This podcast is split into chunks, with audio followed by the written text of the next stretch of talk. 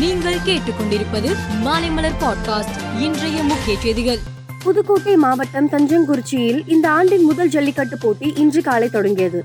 ஜல்லிக்கட்டு போட்டியை அமைச்சர்கள் ரகுபதி மெய்யநாதன் ஆகியோர் தொடங்கி வைத்தனர். முதலில் கோவில் காளைகள் வாடிவாசலில் இருந்து அவிழ்த்து விடப்பட்டன. ஜல்லிக்கட்டில் நானூற்றி இருபத்தி ஐந்து காளைகள் முன்னூறு மாடுபிடி வீரர்கள் பங்கேற்றுள்ளனர். சென்னை ரன்னர்ஸ் அமைப்பு சார்பில் சென்னை மாரத்தான் ஓட்டம் ஆண்டுதோறும் நடத்தப்பட்டு வருகிறது.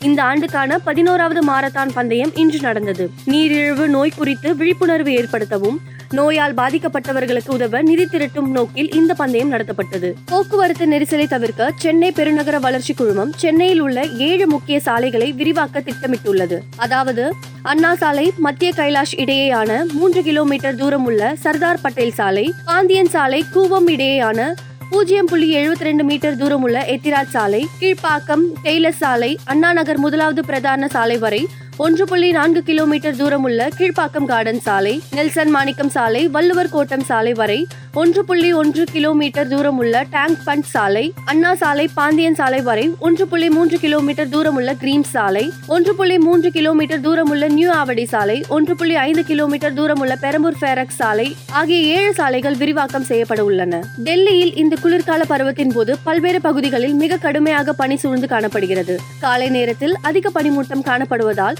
எதிரே வரும் வாகனங்கள் தெரிவதில்லை. இருபது விமானங்களில் சேவை பாதிக்கப்பட்டுள்ளது. அவை கால தாமதமாக வந்து சேரும் என்று அதிகாரிகள் தெரிவித்துள்ளனர். திருப்பதியில் ஜனவரி பனிரெண்டாம் தேதி முதல் முப்பத்தி ஓராம் தேதி வரைக்கான ரூபாய் முன்னூறு கட்டண ஆன்லைன் தரிசன முன்பதிவு டிக்கெட்டுகள் நாளை திங்கட்கிழமை காலை பதினோரு மணிக்கு திருமலை திருப்பதி தேவஸ்தான இணையதளத்தில் வெளியிடப்பட்டுள்ளது. இந்த டிக்கெட்டுகளை பக்தர்கள் இணையதளம் வாயிலாக முன்பதிவு செய்து கொள்ளலாம் என தேவஸ்தானம் தெரிவித்துள்ளது. கிழக்கு சீனாவின் ஜியாங்சி மாகாணத்தில் கடும் பனிமூட்டம் நிலவி வருகிறது. இந்நிலையில் இன்று அதிகாலை லன்சாங் கவுண்டி பகுதியில் பனிமூட்டம் காரணமாக சாலை விபத்து ஏற்பட்டது. வாகனங்கள் ஒன்றோடு ஒன்று பயங்கரமாக மோதின. இந்த விபத்தில் பதினேழு பேர் உயிரிழந்தனர். இருபத்தி ரெண்டு பேர் படுகாயமடைந்தனர். மேலும் செய்திகளுக்கு மாலைமலர் பாட்காஸ்டை பாருங்கள்.